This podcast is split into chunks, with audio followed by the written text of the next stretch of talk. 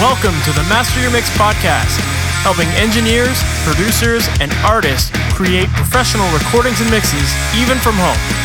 I'm your host, Mike Indovina. Let's get started.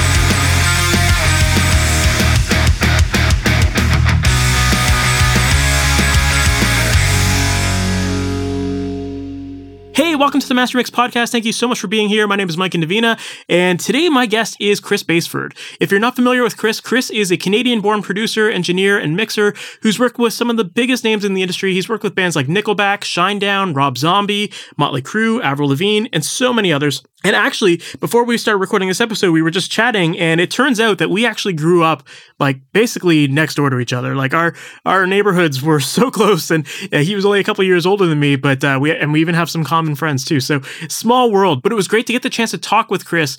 And Chris has just such incredible mixes. If you've ever listened to any of the Nickelback mixes, or even the Avril Lavigne stuff, or the Rob Zombie stuff, like these mixes just sound so polished and so big and so clear. And so in this interview, we get into that and we talk about Chris's approaches for how to make mixes sound wide, how to get guitar tone, how to make your drums slam and hit real hard and have that clarity without sounding muddy. So I think you're going to really enjoy this episode. Chris does an amazing job of detailing his process and I think there's a lot of great lessons to learn from this episode. So let's not waste any time. Let's just jump right into the interview with Chris Baseford. Chris Baseford, thank you so much for being on the Master Mix podcast. How you doing, man? I'm doing great. Thanks for having me. Well, thank you. And uh, we were just chatting before off air, and it turns out that we are like basically neighbors growing up. So like a small world. Pretty much, yeah. We've definitely uh, we've definitely seen each other walking down the street and have had just had no idea for yeah, sure. It's amazing. Well, thanks again for taking the time to do this. For people who might not know your story, how how did you get into audio, and how did you get to ultimately where you are now? Well, if we go back kind of to the beginning, beginning, I've been kind of um, uh, into music, quote unquote, uh, since I was a little kid. My mom and my dad listened to a lot of, you know, pop and rock, and um, you know, there's lots of pictures of me as a toddler playing toy guitars and stuff like that. And I've always been um, very captivated by music and listening to music. And I, you know, even when I was really young, I, you know, had a little Care Bears record player that I used to play my dad's, you know, vinyl on and stuff like that. So I kind of naturally, as I got a little older, wanted to play instruments. My dad and my, both my mom and my dad played instruments in like, you know, marching bands and school bands and stuff like that. But, uh, so I, I kind of started getting interested in the guitar when I was a kid took some lessons and kind of was like, yeah, I don't really like this. And I was more, kind of got more into sports and then when i became a teenager i kind of i kind of went back and i started getting into guitar again. This time like you know electric guitar and you know distorted amps and stuff like that. And um, so putting together bands and you know uh, you know later elementary and early high school played in some rock bands and um, you know as we were talking about off air i was the guy who was was just like wanted to make everything you know sound good. And uh you know instead of going out and wanting to play shows all the time i wanted to go make demos all the time and then wanted to rent and I, I would rent gear and you know little four trackers eight track recorders and and some mics and we would just make demos all the time. And um that led me to um not really realizing that that was a, that was like a viable career, um, but it, it led me to like wanting to you know wanting to experiment with sound more. So like even with guitars, like I would I would go and try out guitar amps, and it was you know for me that was almost more fun than like learning how to play a song. It was like just just you know fucking with guitar pedals and amps and that kind of stuff. And um, one summer, I, I, think I've told this story before, but one summer I was at a friend of mine's house, and his older brother had like just awesome, you know, r- you know, rock records and and videos, and you know, just an awesome collection of stuff from cool bands. And um, we were uh, we were sifting through his collection of stuff, and I found this this um, VHS video of uh, Metallica, a year and a half in the life of, which is the documentary of them making the Black album and the first half of it, it was two two uh, um, two video cassettes, and the first half of it was them in the studio, and the second half is it when they went and toured. And we watched the first half, and about thirty minutes in, like the other three guys that we were hanging out with were like, ah, fuck, this is boring. And I was just glued. I'm like, holy shit. Like, I, this is this is like Disneyland for me. Like I'm getting to watch like one of my favorite bands like make one of my favorite records. I didn't even know this thing existed, right? And I I watched I mean, I watched it, you know, from beginning to end probably like three times that day while my friends went out and did something else. I'm like, no, no, I'm good. I'm gonna want to watch this again. And um, that was Bob Rock and Randy Staub who made that record. And I was kind of like, I'm like, holy shit, like that, that's that, you know, yeah, Metallica is the band, but like those are the guys who are like doing the stuff that I like to do with my band. And I also started paying attention to, to album credits a little bit more. And, and I kept on saying, seeing the same names on my favorite records. And then it started making me wonder. I'm like, okay, what are the, who are these guys? Like, you know, I kept on seeing Bob Rock and Bruce Fairbairn and Mutt Lange and, you know, Randy Staub and Mike Fraser and, um, you know, Mike Shipley. And I'm like, these guys like are the common thread on my favorite albums.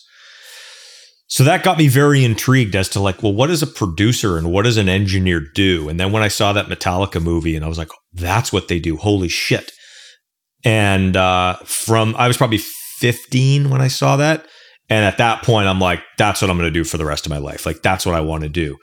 And so everything from there on out was like, okay, I just want to make, I want to make records and be in the studio for the rest of my life. So yeah, so that kind of got me into it. I went to a recording school. Um, it was like an accelerated year program. Um, graduated from that scared shitless because I, I'm like, I don't know anything. I didn't learn anything, like feeling like I didn't learn anything.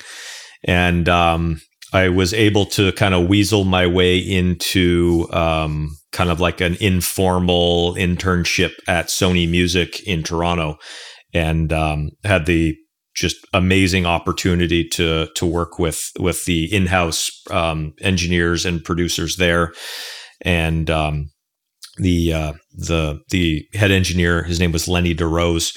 Um, just one of my early mentors. He um, he was friends with uh, a, a, guy in LA named Scott Humphrey, another Canadian who had done a bunch of records with Rob Zombie and Motley Crue, and um, and Lenny had worked with him in the past. And one day I was at Sony cleaning up one of the rooms or getting one of the rooms ready, and Lenny came in and was like, "Hey."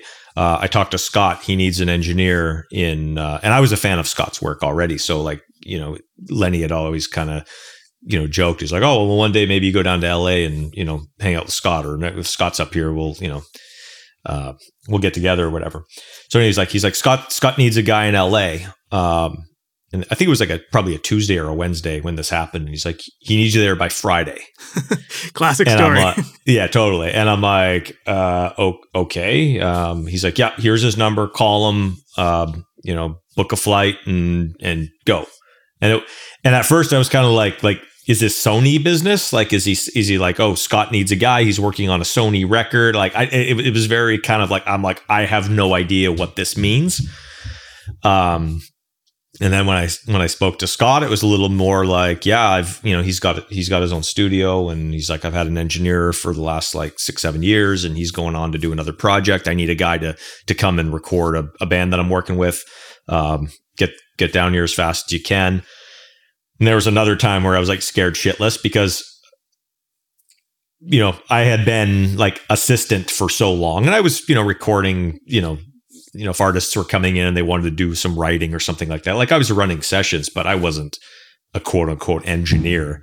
And now I'm going down to LA to work with like like a really well known like producer who I'm a fan of, making the music that I wanted to make. Cause that was the other thing at the time.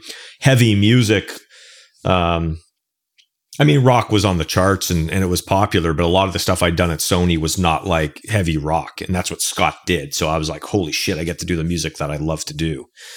Um, so I got on a plane, I went down there, didn't know when or if I was coming back. Everybody at Sony was like, You're not coming back. You're not coming back. I'm like, Oh, no, I'll see you guys in a month or two when I'm done this record. And they're like, You're not coming back. And I, I, I didn't come back. So yeah, that was, that was, that was 19 years ago I think last last month. Yeah, so that was 19 years ago. I worked with Scott for about five or six years and um, got to work with some of my favorite artists and just meet a just a bunch of people and learn a lot and work on like all the gear I'd always read about and wanted to like just you know be um, knee deep in and uh, great experience and then you know um, Scott kind of you know phased out of the music business a little bit he had some other projects going on outside of making records and um, so then I kind of branched off and just just kept working and tried to stay busy and keep learning and keep doing great stuff and here we are. I've somehow I've somehow managed to stick around. That's amazing. Well, I mean, it says something about your work ethic back then that you were able to a get a job with Sony to begin with because there's not many of those opportunities available, especially these days, and to be able to stick through it and then to all of a sudden just get this gig where you know, it's like, hey, fly down to LA and like you're gonna stay here forever kind of thing. Like obviously you were you were prepared for it. So, you know, that says or maybe you weren't prepared mentally for it, but obviously like your your work ethic was prepared enough to keep you there, you know? Yeah, I mean I think that's that's definitely early on. It, there's a saying, you don't know what you don't know. And I think there's there's definitely um there's definitely a benefit if you think if that is the way that your brain works my problem was I knew what I didn't know. And I was like, holy shit, I don't know, I don't know, I don't know. And but but I was willing to do whatever I had to do to learn. And um, I was a quick learner. And I think ultimately my like panic or anxiety about not knowing what to do, I knew more than I than I thought I did. I knew more and I and I, I was more experienced than I gave myself credit for. But I think that also worked well for me because I think I see I see now at least a lot of a lot of young kids thinking they know everything, and that's dangerous. Um, I think it's better to be scared and anxious that you don't know enough, and than it is to go in thinking you know everything. And and I I guarantee you the biggest and most successful engineers and producers in the world will admit that they don't know everything. So a kid coming out of recording school shouldn't think he knows everything. Um, so it actually probably worked very well for me because it also um, it made me very open minded. It made me very kind of um, you know pliable to the situation as well because I wasn't so locked in on oh this is the way I do it or this is the thing I, that I do. Like when I went d- down to Scott's. He had a console that I'd never even seen before, and I had to learn the thing in a day. And it was like not a console that you learn in a day. It was a Euphonix CS 3000, which is like the most backward it's a great console but it's the most backwards thing if you learn a traditional large format console and then you sit down at a cs3000 even a veteran engineer is going to be like how do you use this thing and um, so yeah you know work ethic definitely played a lot into it i think um, you know i i I had a lot of, I got lucky. I, I, you know, I had a lot of opportunities just work out well. Um, but I always tell people, you know, getting an opportunity is one thing and taking advantage of that opportunity and, and seizing the moment is something else entirely. And um, I was, like I said, I was lucky to get the opportunities, but you know, I, I tried to make the most of them when they when they did arrive. For sure. Well, what's that? What's that saying? Luck is when preparation and opportunity collide, or something like that. Yep, absolutely. You know, so yeah, you obviously your work ethic was there, and uh, and your willingness to learn was also there too. So that that was definitely working in your favor.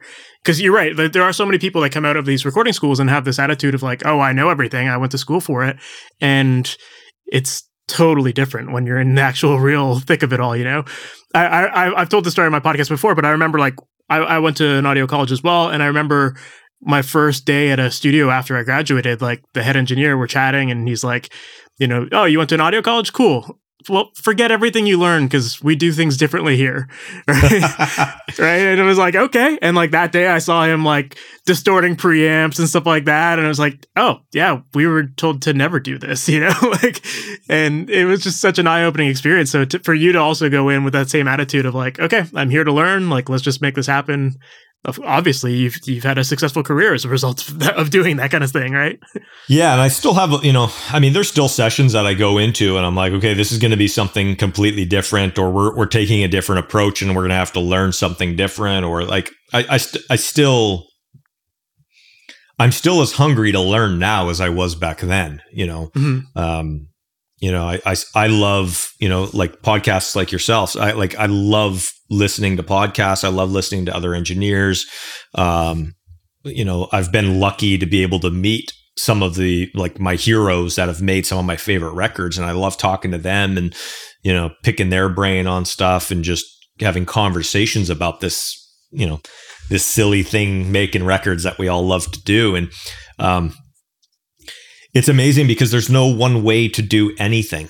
Sure. and you know there's probably 50 probably you know infinite ways to do the same thing and especially now with all the tool set that we have. So hearing how different people use different things um, and being able to see the benefit in different workflows and different tool sets um, like you're you, you really do never stop learning if you're open minded and that's you know that's the attitude that you have about it. And we all want to get we all want to continue getting better. I don't know one guy who's like yeah i'm good. I don't need to make i don't i don't need to get any better.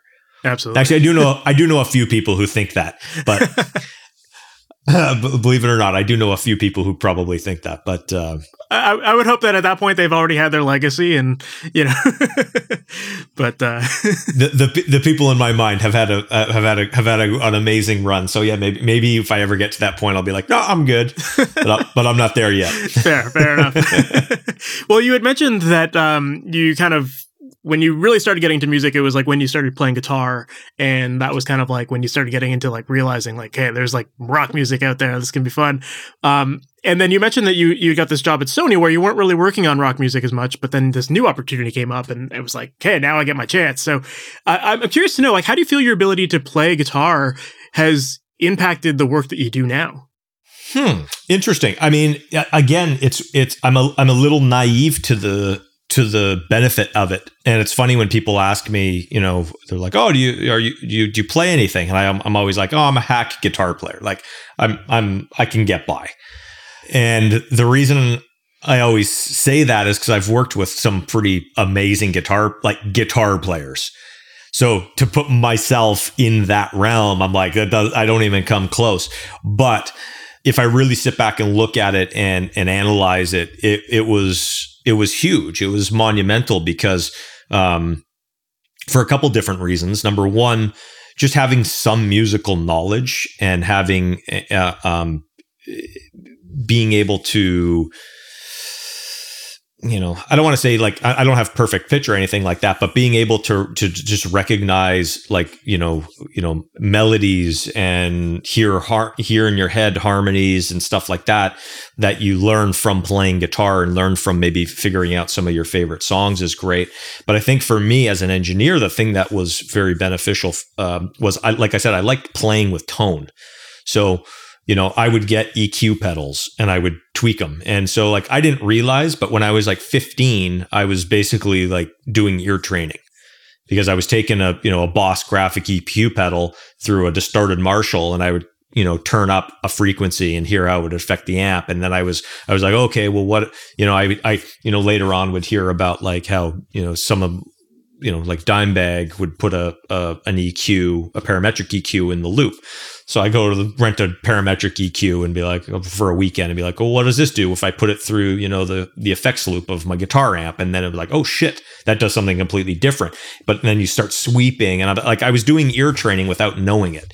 So then when it came time to where I was like engineering and tracking and eventually mixing, like I'm already kind of familiar with frequencies and how how they work uh, together with other things.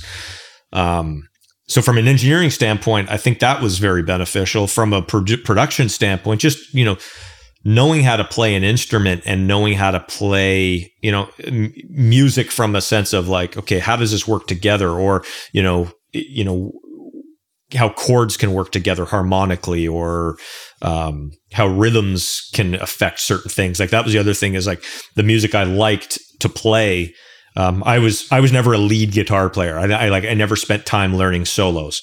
Um, I wish I did, but I didn't. Like I, I but I would sit there just practicing, you know, palm muting and and picking very evenly and playing chords clean and muting strings with my left hand between notes and like trying to be um, trying to make it sound like James Hetfield you know, who's an awesome rhythm player, or Malcolm Young. Like I always, I always unplugged the the one speaker that was Angus, and I would like learn Malcolm Young's parts because I just thought I'm like, man, they're so cool, and his tone was so good. And those were the parts that I learned.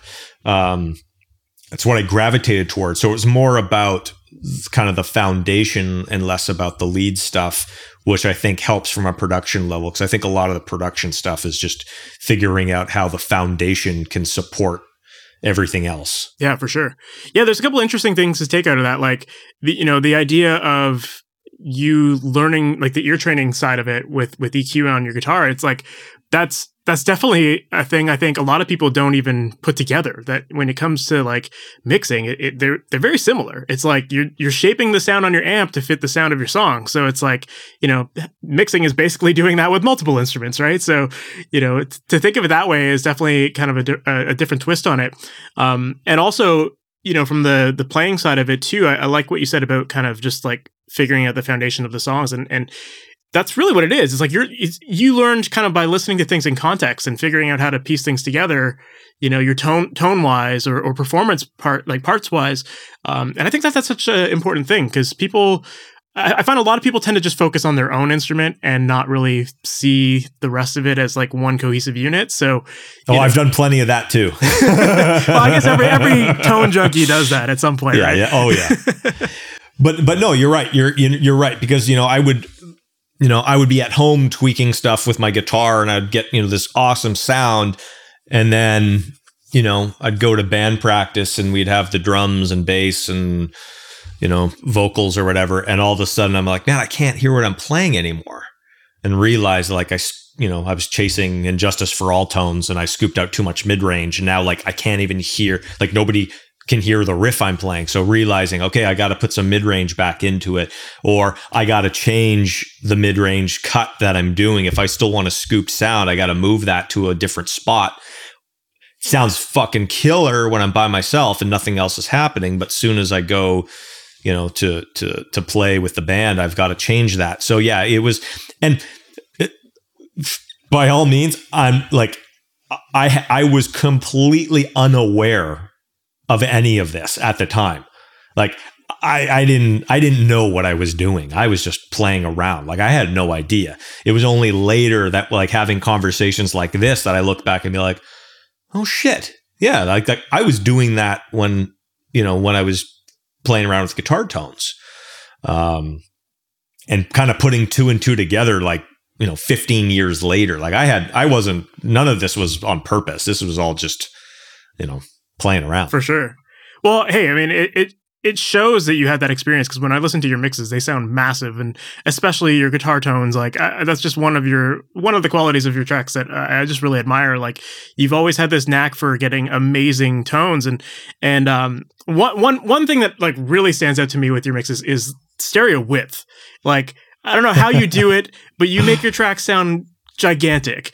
And just never listen in mono ever. Fair fair yeah i mean I, I, was gonna say like i mean your, your, tracks like you just have this amazing ability to get your your song sounding like so massive so wide and i was wondering if you had any tips for for getting that that massive wide sound like do you is it just all panning or is it eq is it do you use stereo widening tools like what's your process for that kind of thing? It, it's all of the above. For me mixing and, and I don't I don't mean this as a compliment to myself, but like I I I look at mixing like the way like Jerry Bruckheimer makes movies. Like I don't want you know if the car blows up, I don't want it to look like what a car probably looks like when it blows up. I want it to look like 50 times what it actually would be. So so you know I I I like cartoon mixes is kind of like how I describe it. I want CGI. I want cart like I want it to be the comic book version or the you know the the CGI version of real life. And so yeah, you know what? I'm not I'm not afraid to stick wideners in several different spots in the mix. And like I said, don't listen in mono because you know once you start using too much of that, it, it, you know I've definitely gotten calls after doing mixes that everybody's like, "Holy shit, this sounds great," and I'll get a call like right before mastering, being like, "Hey, I was playing this for my buddy, and we were playing it on like a on like a uh, like a, a, Bluetooth speaker." I'm like, which are most of those are mono, even if they have two little spe- little woofers on the end. Most of those are mono, and uh, and they're like, yeah, I couldn't hear the guitars. And I'm like, yeah, oops. They're like, don't listen on that. And they're like, but, and I'm like, well, we can make the stereo version a little less cartoony and you can get your mono back, or we can leave it where it is. And you, you know, and, and there's tricks around helping that. I mean, I don't just completely sacrifice the mono, but, um, so to answer your question, um, panning is obviously one thing. And you know one of the tricks i will say and it's different for every song. So you know kind of you gotta have to play around with this is dynamics are important across a mix. And i'm not talking about volume. Like i'm talking I, when i say dynamics i'm talking about like loud versus quiet bright versus dark um, close versus far wide versus narrow like having dy- eh, having those elements in a mix being dynamic is is very beneficial. For instance things can only seem wide if there's something next to it that doesn't seem wide. You know what i mean? If everything's wide you're not going to get the sense of wide because it's just you get used to it. Your brain gets used to it. So you know, from a production standpoint, or even if I'm not producing, if I'm mixing, like uh, sometimes what I'll do is I will narrow the panning until the section that I want or until the thing I want to sound really wide. So, you know, if if I've got a if I've got a pair of rhythm guitars and then a triple and a quad come up and I want that triple and quad to be panned out further, I'll just make sure before those come in that the first and the second rhythm guitars are in a little bit. So while you're listening, you're like everything's hard left and hard right, but it's actually not.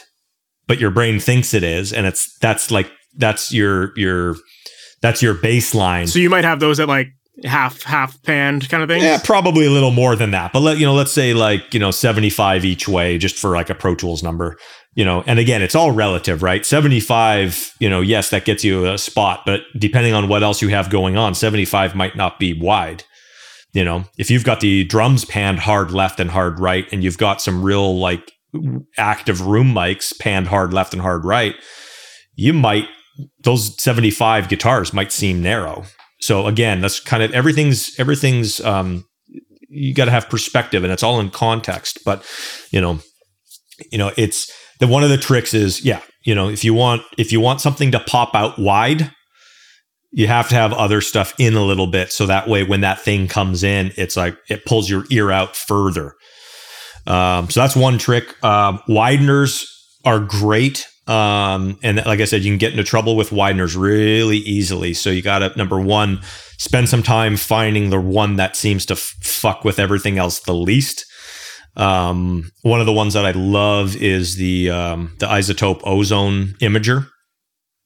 Uh, that's one that I really like. Um, SPL, uh, both the hardware and the soft and the plug-in versions of the SPL stuff has some cool wideners as well.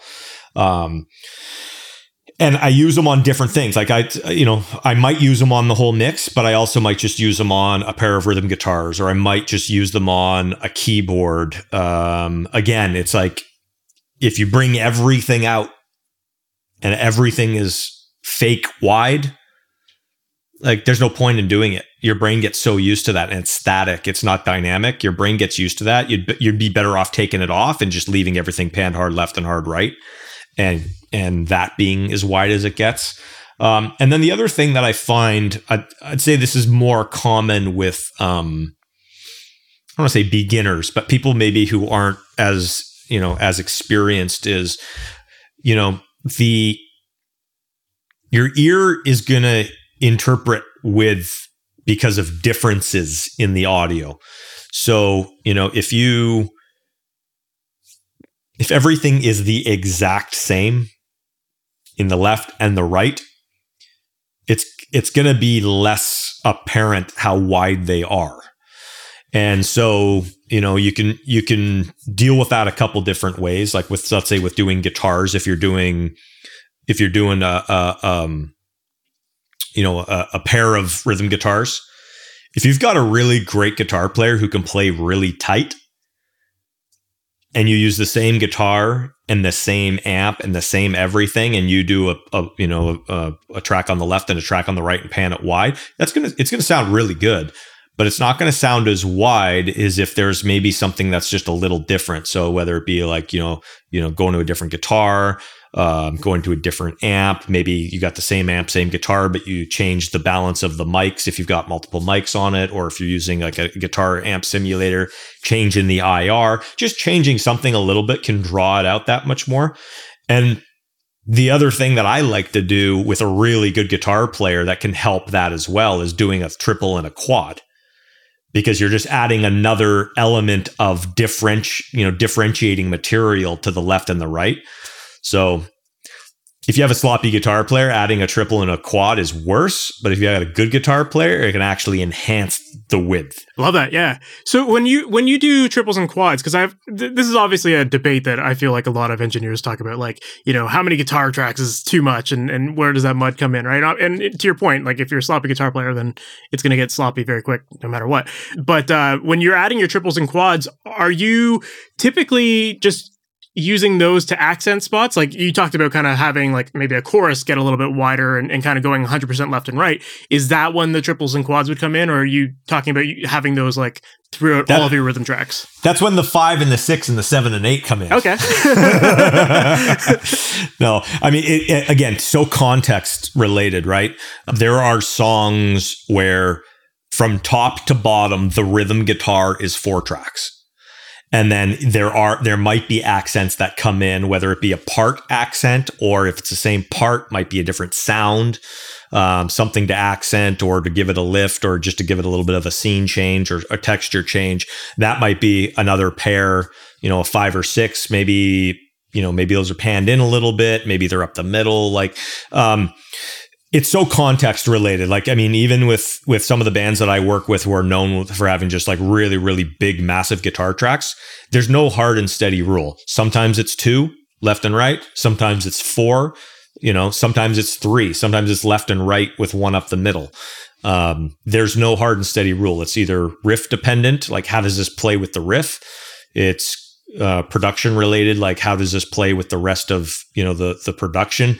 Sometimes the other thing that I find is depending on how a song starts production wise, like if it starts with a guitar riff and let's say we're we're you know working on program with program drums or a click track and you're like okay cool we did a left and a right and it sounds great and it sounds awesome and then you start building up the track and you're like man the guitar is just they sounded really big at first, but now we got everything else sounding really big too. I think we just need another layer. So we'll just do another layer and add them on top. Sometimes you get to the end and you try that third and fourth layer and you're like, oh, it just, it made it worse. Um, it's, a, it's just trial and error. And it's also just, you know, very context dependent. But, uh, I guess the, the, the tip within that whole thing that I just said was don't have any like hard and steady rules. There shouldn't be a debate whether one's better than the other because one might be better on one song and one might be better on the other. Like there's there there is no right answer. So just do whatever works for whatever you're working on right at that point in time. And here's the other thing. There are parts where you're like, we don't need a double. We don't need to double that. It's funny how and I like I said, I love fucking Jerry Bruckheimer productions, right? I'm always the guy who's like, I'd rather have 10 guitars and then mute six of them than not have enough. And it became such a status quo of like you'd play a guitar part, and before you were even done the guitar part, like the engineer was already like hitting the double, tr- you know, getting another track ready to go. And you're like, but we, d- we haven't even really heard how that worked. Like maybe that works perfectly. Maybe we don't need a double. Like it just became such common practice to just, oh, we need, you have to double that. Do we need to double that? Well, that's just what we do. And you're like, okay, but like there are parts that you're like, no, no, that, that sounds great as is, or that tone works better on its own. Um, and the great thing is now it's so easy to try stuff and be able to be like, no, that didn't work. You know, try it. I, I love that, man. I think I think that you just brought up such a good point there because we kind of tend a lot of people tend to do things instinctively and it's just like oh i've just always done it this way so i just continue to do it. And, and, and, i'm i'm guilty of that too. I mean i get into that. Everybody does. Yeah. And i love that you know you you kind of basically just said like this this whole conversation is like, how do you make your guitar, guitar track sound wide? And it kind of started at first like we have multiple layers of guitars, and there might be like five or six guitars. But then you also said, but it could sound good with two and that could give you like the maximum width. And then you said we can do it with one. So it's like, you know. Yeah, I mean, what, one's not going to give you a lot of width. But, no, one uh, won't give you the width, but if it's a good tone, then it's a good tone. yeah, absolutely. But, you know, I mean, you think of some of the, some of my, you know, favorite records, not necessarily from a production standpoint, but just like, you know, growing up, you know, um, you know, I mentioned ACDC. Van Halen, Guns N' Roses, like those are some of my favorite bands. And those are bands that historically don't have doubles left and right. Like there's either one guitar player playing one thing in one side and another guitar player playing another thing in another side. Or in the case of Van Halen sometimes it's just one thing in one side and like the reverb on the other side. Like and those are all great sounding records that have a vibe and have a and those you don't listen to those records and be like ooh this sounds mono. Um, it's a different thing but there have been plenty of I, I would I would probably argue most of the let's say uh, you know most uh, uh, iconic rock records of all time don't have you know the you know pair of rhythms tracked perfectly left and right with the quad and a triple and like most of them don't have that. And we don't listen to any of those records and be like you know we, we don't nobody listens to back in black and we're like yeah this doesn't sound good. Because because we didn't double all of the guitar parts nobody's ever said that. Yeah. Well, I think that in those in those cases, it it really comes down to just the arrangement overall, right? It's like at the end of the day, you just don't want your mixes to sound lopsided. So if you have only one part going on in one speaker, but then there's nothing on the other, well, then your ear is going to just gravitate to that one side. So it's about kind of finding that balance of the parts, so that even if you do have a single take of your, uh, you know, like two guitars on panned hard left and right, as long as they're kind of complementing each other, then you're going to feel that width. 100%. And that goes back to when there's differences, sometimes that stuff can feel wider. So even, so that's another trick that, you know, not trick, but, but that's like another thing, you know, that we've also gotten into um, in modern music production is, you know, there's a lot of scenarios where if you're in a, let's, let's say a five piece band, the producer will have the best guitar player play everything, including the bass sometimes, because they want the bass just to lock in with the guitars, right? And just low octave of it. And um, when you do that, it's it's got a very cool sound because everything's so locked. Um, but some, but again, going back to some of the most iconic records of all time, you've got different people playing on different sides of the stereo field. So it's like even if they're playing the same part, they're going to play it different enough to where you're going to get some of that width just because there's things, there's differential uh, uh, differences happening in each speaker. So, you know, and to completely contradict myself, like, you know, on the other hand, some of my favorite albums, you know, the Black Album or, um, you know, Dr. Feelgood or whatever, like those would sound funny if they didn't have those like super tight wide left and right guitar things going on, right? You know, like some of my favorite sounding records would sound they would sound odd if they didn't have that. So again, it's so context, you know, dependent that, you know, you're you can't you, you really can't have a hard and steady rule on that. And if you do, you're you're leaving a lot on the table, that's for sure. Absolutely. Yeah. I mean, at the end of the day, we're our job is to make these songs sound incredible and to serve the song at all times. So, you know, constantly reevaluating how the mix is shaping up, even in the recording stage, like it's it's all about that end result. So, you know, making sure everything works together. Love that. When it comes to adding that many, like you talked about having like sometimes five or six guitars, what's your approach to getting those stacks? Like, are you just doing, are you ever like are you trying to i know some people will try to have like a clean guitar stacked with like a dirtier guitar like a super super dirty guitar and like they'll kind of stack up these three different parts and blend those together. Do you kind of tend to take that approach more or are you using kind of more of the same or similar tones? Uh, like maybe all all six guitars are distorted. Like what's your approach to to making those massive walls of guitar Yeah, I, I would say I, I kind of dig in on that a little bit more. It's less about kind of dirty, clean, you know, heavy versus not, uh, more about what frequencies there are. And that's, again, kind of going back to when I would fuck with guitar tones. Um, I remember very distinctively, just kind of circling back a little bit, I remember very distinctively, um, I bought. this has become a, like a hot button conversation. I bought uh, a Boss Metal Zone uh, guitar pedal, and it had a parametric EQ on it. On the, the, the mid range, the mid range had like a, a sweepable frequency and boost. It wasn't fully parametric, but and I remember going playing with it, and I remember getting a tone that I really liked, where I was boosting mid range and then I got a really good tone that I liked where I was cutting mid range, but a different frequency. So it was either like boosting one frequency or cutting a different frequency. And I would always flip flop, like for the entire time that I used this pedal as like my distortion sound. Like one day I'd be like, oh man, this sounds really good. And then the next day I'd be like, oh man, one day, oh, this sounds really good, whatever. And that's kind of the way that I treat layering guitars is like, if I'm going to do a, a quad, a triple and a quad, I try to get I don't want to say the opposite sound, but I'll try to get a sound that complements the other one. So if if it's already a scooped kind of big distorted scooped sound, well then I'll get something that's maybe got a little more mid-range definition for the for the stack.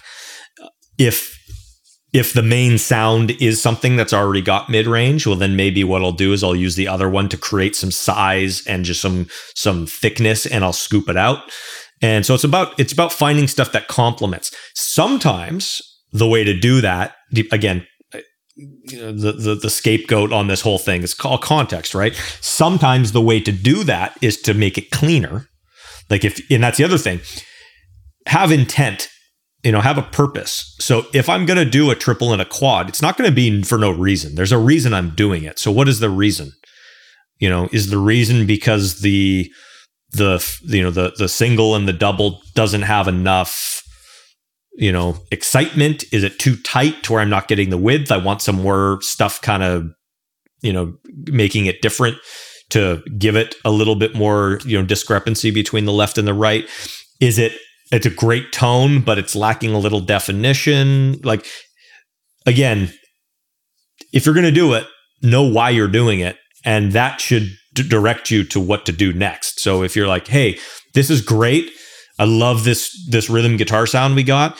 But I'm I'm losing some of the articulation once the drums kind of get loud as well, or once the vocal comes in, we're starting to lose some articulation. Okay, well you you need something that's a little you, you're going to need an additional sound that's maybe a little more defined. Maybe it's got a little more mid range, but the mid range is in a different frequency than the vocal or the snare drum, um, and ha- and that's going to tell you what what you need to do. You're going to be like, okay, let's do a triple and a quad. Let's maybe let's back down the gain. Let's make it instead of it being scooped, let's make it, you know, a little more defined with some more mid range. Let's use a guitar that's maybe not as hot or a guitar that's maybe a little um, doesn't have as much bottom end. So that way it's just a cleaner sound from the bottom end standpoint or or that too. Roll off all the bottom end. Like just taking a sound and rolling off all the bottom end can make a huge difference in terms of clarity and articulation. So sometimes it's the same setup and we're just like, okay, let's roll off all the bottom end, either by using a guitar that has a pickup with, with less bottom end or graphic EQ or doing it on the mic preamp. Like there's so many different ways you can do it or in a plugin after the fact. So knowing why you're doing it will kind of point you into the direction of what to do next if that if that makes any sense. Man, I, I love that answer. It's great because it, it does really put into context like how to how to decide what kind of setup you're going to go with. I'm curious to know though, like because I guess a lot of people would listen to this and think, well, why not just use EQ after the fact? You know, so like, how wh- how do you go about making those decisions of like, oh, I can just EQ this later versus like, no, I need a different tone altogether to to complement this existing track it's hard to explain. It's easier to show somebody and have with examples, but I find especially with distorted guitars, you get a like a harmonic buildup. And that and you know, people talk about like low end building up, like you're like if everything you have just has lots of low end, the low end just starts building up and is very undefined. I get the same thing, like my ears hear the same thing with um distortion. And you know the uh, the sound of a distorted guitar is a lot of harmonic overtones and and when it's the same amp and the same guitar and the same everything, same cabinet, same mic, same EQ, same everything, all of those harmonic overtones just start building up on top of each other and sometimes just changing one thing aside from EQ at the end. Sometimes changing one thing kind of ahead of time, guitar, pickup, um, uh, uh, head, channel on the head, cabinet, mic on the cabinet. Um, depending on how hard you're driving any, uh, a mic preamp, sometimes changing a mic preamp can even do it too. I mean, if you're if you're not driving the mic preamp much, you know, switching out mic preamps is probably not going to make a huge difference for you. But um, so for, again, for me, I don't mind trying it. Like if we're like, hey, we need a triple and a quad, and I'm just I'm kind of like, yeah, you know what? I think we need the same sound. Like I like the way that this is sounding. I just I want it to be a little wider, and there's nothing else is bothering me about it. We just want it wider and bigger. Leave the same sound. And then in mixing, most of the time I'll end up EQing it just a little bit different so that way you're not getting as much buildup. But you'll hear pretty quickly if you're like, yeah, it's not solving my problem. And you might EQ it a little bit and you're like, it's still not solving my problem. And and or you're hearing the things that you're that are bugging you build up. And you're like, I'm getting more and not the definition, or I'm getting more and not the definition. And you might try to EQ it and it doesn't work. That's when you like, go to some something else. And I think ultimately that's one of those things where the more you do it, the more experienced you get. And there are certain sounds and certain parts that I know right out of the gate. I got to go to a different amp. I got to go to a different guitar. I'm not going to be able to fix this with EQ. And it's um, it's usually the more harmonically complex the part is or the sound is, the more I need to change more stuff. So I'll give you an example. If I'm doing a song and it's a, um, I'm trying to think of a song like something with a single note, single note guitar riff, you know, um, something with a single note that's maybe not super fast you know, whatever, and you're just playing whatever, whatever the first thing comes in my head.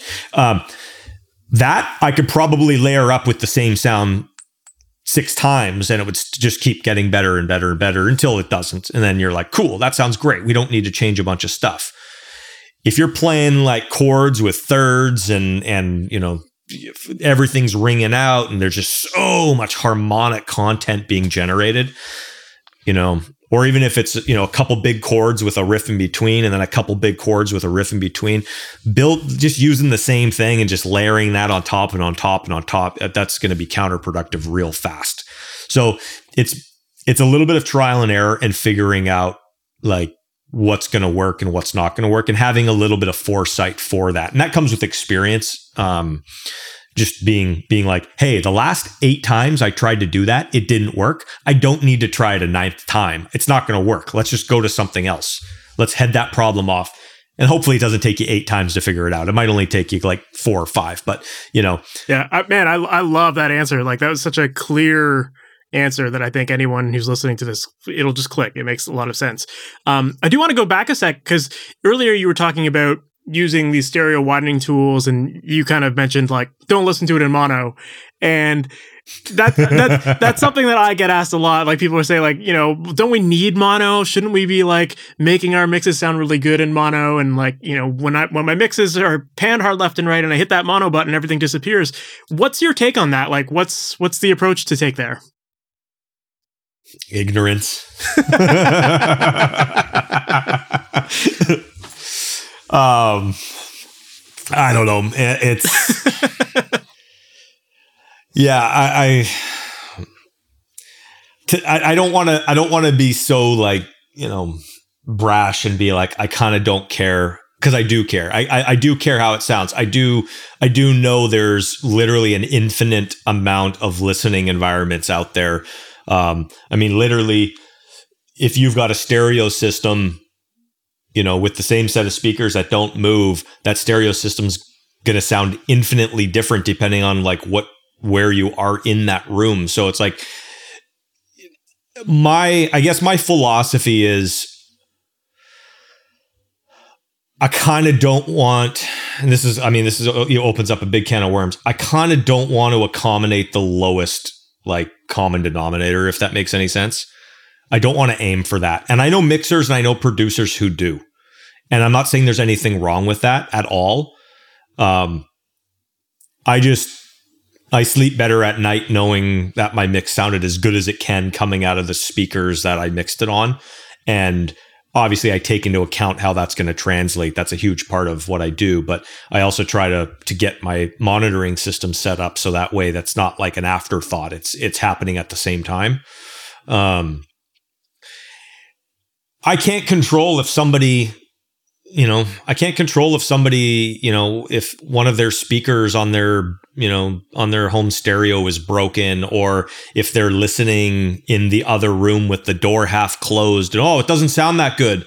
Well, yeah, you were in your closet getting dressed and your stereo's in your living room. It's like, well, I can't control that. And I know that's a I know that's a far fetch from somebody listening on like a, you know, a Beats uh, you know, or a, a, a pill or something. Yeah. But I kind of I don't I don't prioritize it. I'm aware of it and I don't prioritize it unless a client calls me and is like, "Yeah, you know what? We I I I don't want that." I think ultimately most people would um, at least in my experience, most of my clients want it to sound as good as it can sound in uh, kind of under regular circumstances than you know well, let's sacrifice that a little bit to make it sound a little better on, you know, a little shitty mono Bluetooth speaker. Um, so yeah, it's one of those things. I'm really interested to see. I mean, I've been playing around with Atmos, you know, for a little bit, and I'm interested to see. You know, one of my big questions on that is like, well, how does this translate? Like, how do how is this going to translate to other non 15 plus speaker setups? Like, how how is this how is this going to work? Um, and I mean, that's I love mixing in Atmos, but it's like that's another can of worms where I'm like, okay, so so when we're mixing in Atmos, are we going to start making decisions based off the guy who's got a sound bar? I'm like, like at some point you got to kind of just to, to, make your priority whatever you're going to make it. Um, and so yeah, I don't. I don't give it a ton of credence, you know, just because it's like not what doesn't kind of fall in line with what I'm trying to do. It's true. There's so many different mediums that people could be listening on. So, you know, to to try to please everyone is a very difficult and challenging task. And yeah, ultimately, you know, you're right. The regular listening environment is going to be a stereo setup. So might as well shoot for that. Because who who knows? Maybe even Atmos won't survive. You know, like uh, who knows? I'm I'm very interested. But I mean, these days, pretty much everybody I know has got a set of earbuds, and again, talking about like you know lowest common denominator. Yeah, I got I I do check Apple earbuds to make sure mixes sound translate well with those. Um, everybody's got a pair of that or a pair of pair of some sort of headphones. Everybody's got you know even I mean, even the most of the the smartphones now do have stereo speakers. Um, I'm not just talking about two speakers, but talking about a discrete left and right channel because l- most of those Bluetooth speakers are, don't have a, a, left and a right channel. It's just it's mono. Um, most people have cars that they're listening to. Most people have a TV with two. Like it's the mono scenario to me is such is just so minor and minute um, and let's be honest, at the end of the day, the type of music that I make, as much as the guitars are exciting and as much as, you know, like everything is, you know, production wise is a big chunk of it, the vocal's still coming across, the song's still coming across. There's always something that's getting, you know, the root note out the center speaker. There's always the vocal's always going to be coming out the center. So at the end of the day, you know, if somebody's listening on one of those and they're like, "Yeah, the guitars don't sound, I, the guitars kind of disappear," and I'm like, "Yeah, you know what song it is, right? You, you still like the song, and you, are still hearing all the notes. You know, maybe not the guitars as clear as you want, or maybe that riff's not speaking the way it is. You're still hearing the kick drum and the and the snare drum for the beat. You're still still hearing the vocal for the melody. You're still hearing the root note of the bass, and maybe a a center guitar or whatever else. Like, it's not like the the speaker no longer works." Yeah. And at the end of the day, people are singing the lyrics. They're not singing the guitar parts or that kind of thing, right? well, sometimes they're singing the guitar parts, Yeah. but yeah, it's it's it's again, it's it's one of those scenarios where I I just I can't I can't. At some point, I draw the line, and I maybe my line's a little further down the line than most people's, but so Oh, Another thing I wanted to ask you about is that another aspect of your mixes that I, I've always really loved is the sound of your snare tones, and especially on like the heavier Nickelback stuff. Like that snare just sounds massive. Like it, I, I don't know how to describe. I don't know how to describe it other than that. Like you know, you just have this way of getting these like gigantic sounds that are are, are fat but not flubby sounding or like super bloated. You know, like. And I- I'm curious to pick your brain about you know what's your secret for getting a massive snare tone.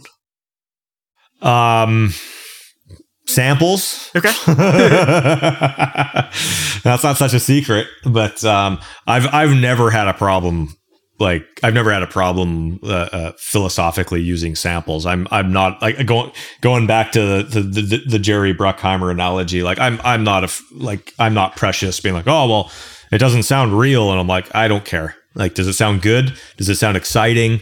Does it does it you know do what it's supposed to do? Yes, fine. I don't care how we got it. I don't care if it sounds real or not. Like it just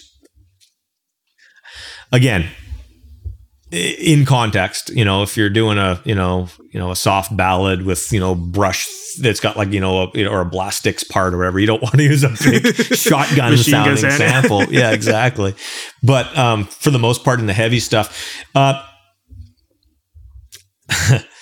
context context context um it's so secrets to getting a big snare drum it well, let's dig into the sample thing because when people hear me say samples, they're like, oh, we'll just start piling on samples. You got to be able to, like, why are you using a sample in the first place? Okay, well, if the snare drum sounded the way that I wanted it to sound, I wouldn't have to use a sample.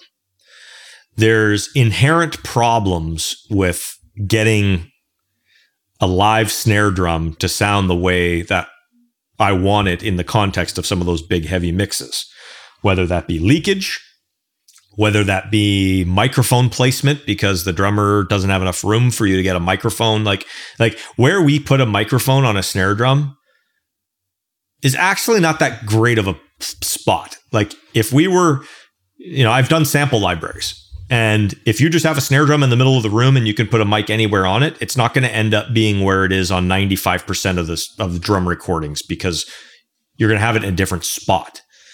Like snare drums sound great with mics not like just right up on the head at some weird angles jammed between a hi-hat and a tom and a splash cymbal and a crash right at like that's not the opt at least for me that that's not the optimal placement but that's what you have to deal with. You've got hi hats going on, you've got bleed going on, you've got all this stuff happening, right? Um, you've got the dynamics of a drummer. A lot of drummers, I mean, some of the best drummers, the reason why they're good isn't because they can play complicated parts, it's because every time they hit the drum, it sounds the same. You know, that's what makes them a better drummer than the guy next door is they can control the sound of their drums. So it's like I've I've worked with some amazing drummers and you know, people are like, oh, could they play anything? And I'm like, no, they could play like boots and cats and boots and cats. And it sounded fucking perfect. Every hit just sounded the same and it sounded great and everything was singing. That's to me what makes a great drummer. You know, at least part of what makes a great drummer, more so than how complicated of a part they can play. And so if somebody sends me a track or if I'm recording drums, yeah, I'm going to try to get the live snare drum sounding as good as it can and, and sounding the way that I hear it in my head that and and what I hear in my head is usually you know within context of the production. So when I like if you know if, if I'm producing a track and we're you know we got a guitar riff going and you know um, you know we're tracking drums on a you know kind of bed tracks I have a sound in my head that I want to hear. And I don't know if that's just, you know, my taste or if it's instinct or if it's because I'm inspired by stuff that I've heard before. Whatever it is, a sound pops into my head. And so then it's about making that happen. And if it means that the snare drum's got a ton of low end and a ton of high end, and I can't get that from the live snare for various reasons, then I'll just go to a sample. But I'm not picking samples. Again, talking about intent. I listen to the snare drum and I say, well, what do I need? Okay, well, I need more top end. Well, if I turn the EQ on the top end of the live snare, I start hearing the hi hats too much, or it's not, it's it's not giving me the right top end. It's like the snare doesn't have the top end that we need. Okay, so I'll turn up the bottom mic. Maybe that will give me more of the rattle. Okay, cool. But now I'm getting too much rattle and not enough just air. It's like like the samples are solving problems. Just in my experience, they solve the problems way better than any tool that I can put on a live snare drum. So um, I go to it very fast. I go to it very quickly. Like, you know, even even when I'm comping drums, like I'll be comping the, the second we're done a drum take, I'll have I'll be triggering samples while I'm comping. Why not? Like why not sound make it sound that right right away? From the minute the drummer comes back in the room, he's he's depending on what we're doing, he might be hearing samples right away.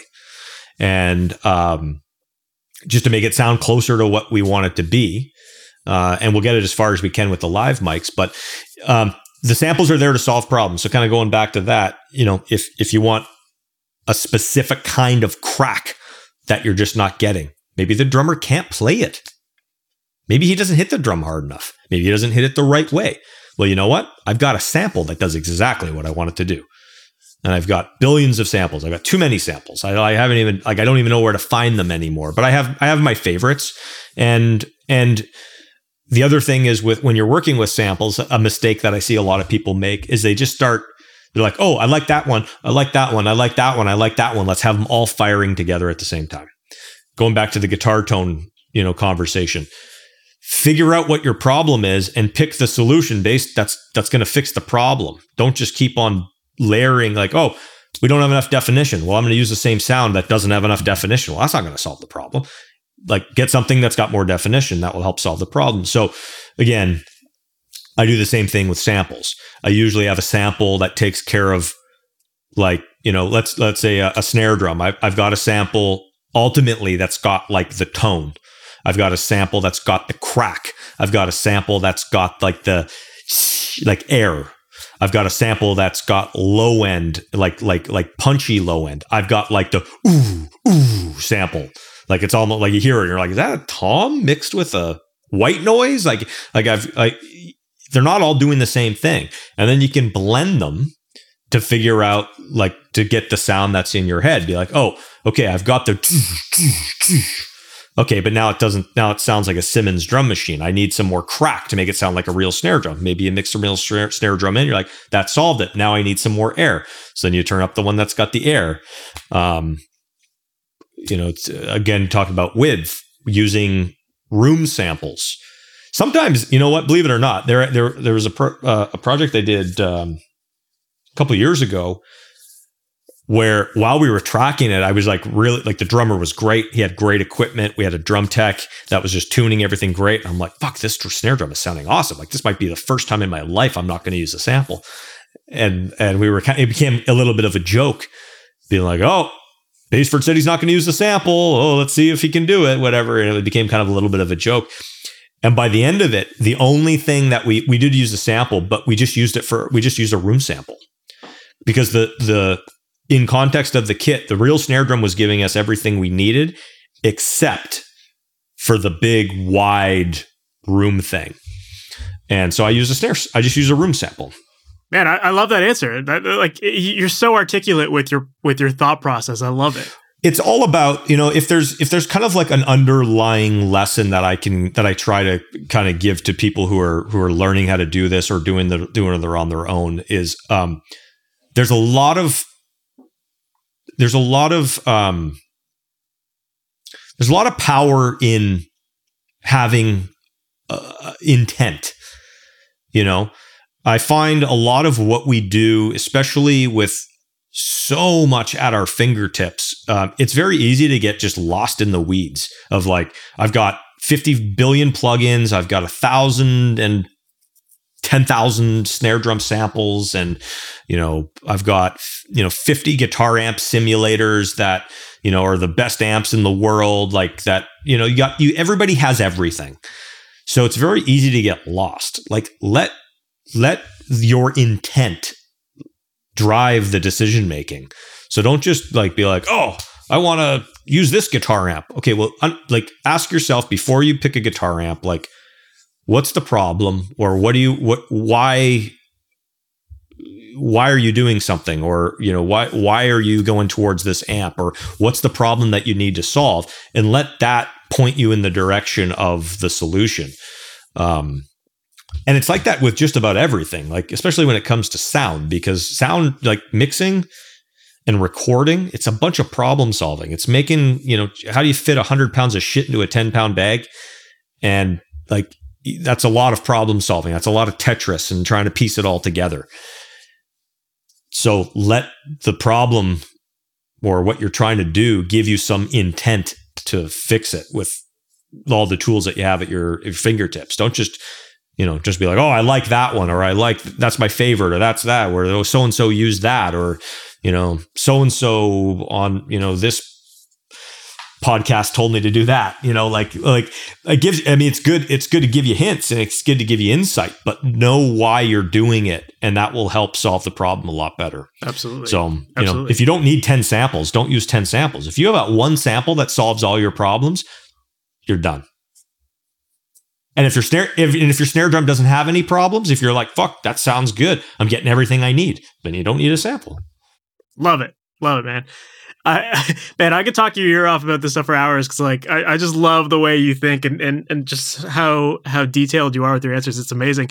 Um, unfortunately, I do have another podcast interview that I'm going to do shortly, but but I, I, I have to ask you. I know that you recently just put out a brand new plugin, and I I have to ask about this. Obviously, the, you put out a plugin with ML Sound Labs called the CB4, yep. and it's yep. a guitar sim. Uh, can you tell us a little bit about it and why you decided to make a plugin? Yep, absolutely. So. Um, I, have I've came across ML Sound Lab uh, a couple of years ago. Um, so I've been in I've been using guitar amp simulators for years, like since I was you know tweaking with tone when I was a teenager, and some of the really kind of beginning stages of guitar amp simulators were in a hardware form were out. So I've been uh, I've been a big proponent of that. Um, I do like you know live guitar real guitar amps as well but it's just all tools to me. And if it you know again what works for for whatever you're going to do. Um, but anyways one of my favorite uh, guitar amps like kind of my desert island guitar amp is uh, an amp called a Diezel vh4 and um, um, i was I've probably used that amp more on any, just about any any other amp that that I've used in the studio, and it's got four great channels that you can use for a bunch of different stuff, and and it's a big, expensive, heavy guitar amp that. Not everybody has one. I've gone to sessions where you know we don't have access to one. I don't want to lug mine with me. Um, there's just a variety of things, and there there were already some amp sims of it out there, but it didn't it didn't do what I wanted it to do. And I've got I've got just about every amp sim there is available, but for whatever reason, like when I want that sound, I I didn't really have it. I was always having to use a different simulation that was a little bit different or a different amp model within a different box and whatever. So um, when I started using the ML Sound Lab stuff, um, they were making IRs uh, guitar amps IRs, and I I'd reached out to them. Um, Miko's the guy over there, and said, "Hey, you know what? would would you be able to? Would you be interested in doing some some uh, um, some IR libraries together?" And he's and he just started doing amp sims, and he's like, he's like, you know what? I would. He's like, yeah, absolutely, but he's like. Have you tried some of my amp sims? He goes like, I, I would, I would love to to talk to you a little bit about that and so we started kind of coming up with some ideas and he was like, what, what don't you have that like, what do you feel is missing? And I said, well, believe it or not, like my favorite guitar amp, like my desert island, like studio amp, there's a bunch of sims out there, but none of them do what I wanted to want it. None of it sounds like my amp or the other three Diezels that I use often that at other studios. Like they just, it doesn't sound the same. So we decided to do that. And I mean, we, he probably got really uh, uh, annoyed with me, but we basically, we didn't stop until that thing sounded indistinguishable from my own uh, VH4. And um, part of why I wanted to do it selfishly was so that I always had that and I didn't have to, you know, I didn't have to have a wall of amps. I didn't have to have a studio to mic up the cab. I didn't have to have mics and mic pre. I didn't have like I could literally. I'm like I could take this with me anywhere. I can have it on any rig. Every one of my clients can have it on their system, so I don't need to bring anything. I don't need like nothing. It's like we've got that sound at all times. And you know the the the added benefit was being able to give other people access to such an amazing sounding uh, guitar amp simulator at a pretty like reasonable price considering you know the amps like four thousand dollars and that's just the amp head. You still have to have a cabinet. You still have to have a room to mic it. You have to like, I mean, like if you were to build the chain the way that I'm used to using, I mean, it's probably like, you know, seven, eight or nine thousand dollars and having the space and the soundproof isolation to do it. And for, you know, less than a hundred bucks, you can basically have that on your computer it was, was pretty cool to me. So you know it was it was somebody who it was a company that was willing to do a non like no compromise.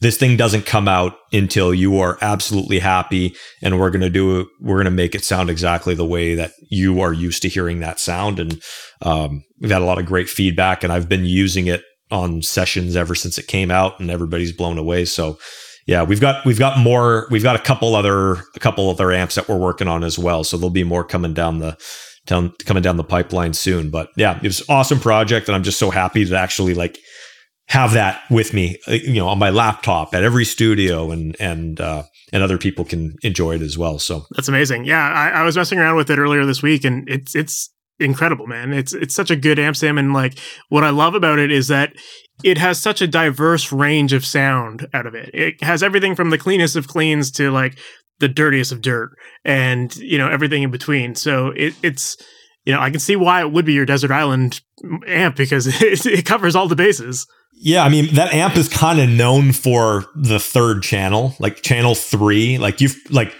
there was a certain time there's probably like a 10 year period of rock music where like you turn on the radio you turn on KROQ and it's like that's Diezel channel three.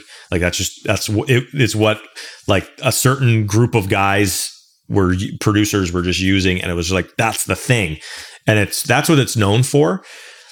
And one of the things it's interesting like one of the challenges for me once it was done and getting it out was for people i'm like just yeah we know we know channel 3 is good. Just don't use channel 3 for a while. Like play with the other stuff. Because i think people people just are like oh that's vh4 channel 3 just go to channel 3 i mean i use channel 2 all the time all the time. Channel 4 is awesome too, but and channel 1's the clean channel. I mean, it literally is each one of those channels you could make an amp and sell that amp with just that one channel and somebody so there true. would be a lot of people that would be like oh man. Like if channel 2 on the Diezel was its own amp under a different name under a different thing people would be like oh dude that's the best amp for like you know just edge of breakup clean but slightly distorted and then you can kind of go into like people would go ape shit over channel 2 if it wasn't dwarfed by channel 3 so you know I, I really i've been i've been trying to like encourage people. I'm like don't like this is not this is a four this is a legit four channel amp.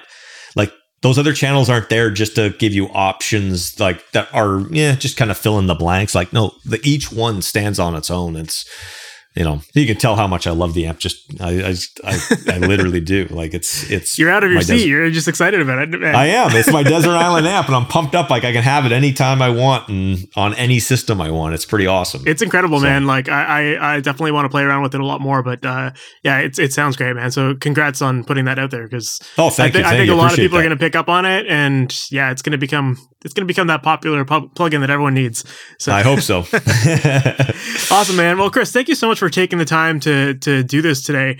Um, yeah, man, you're you, just all the insight that you gave us today was was incredible, and and like I love just the way you describe your process. It's like it, it's very clear, and and the topic of intent has come up numerous times here, and it's very clear that intent is how you always think about things. So, um, so yeah, thank you again for for for being on this and, and providing so much awesome insight.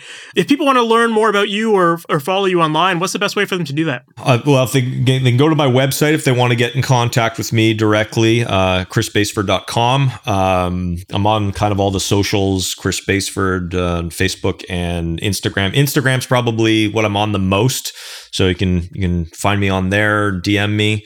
Um, and yeah, just uh, that's probably the best way to do it. Either my website or uh, or Instagram. Awesome. And lastly, are there any cool projects that you're working on right now that you can talk about?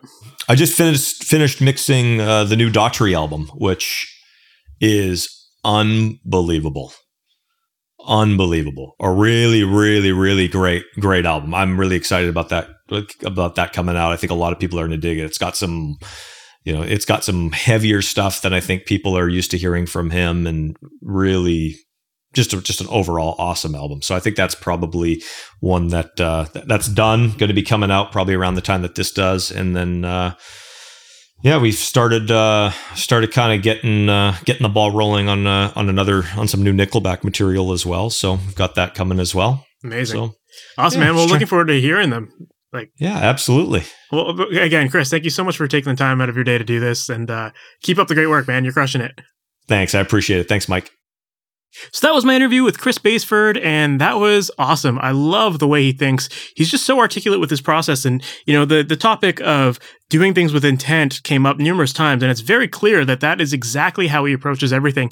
Just you could tell by his answers that he he really does think about every situation and have reason behind every move that he makes. So yeah, I love all the detail that he went into about creating wide mixes and how he goes about doing that. And also on the topic of samples, just like his approach for doing that as well. I think there's a lot of great lessons to take out of this episode. So Chris, if you're listening to this, thanks again for being on the podcast. Man, this was a lot of fun.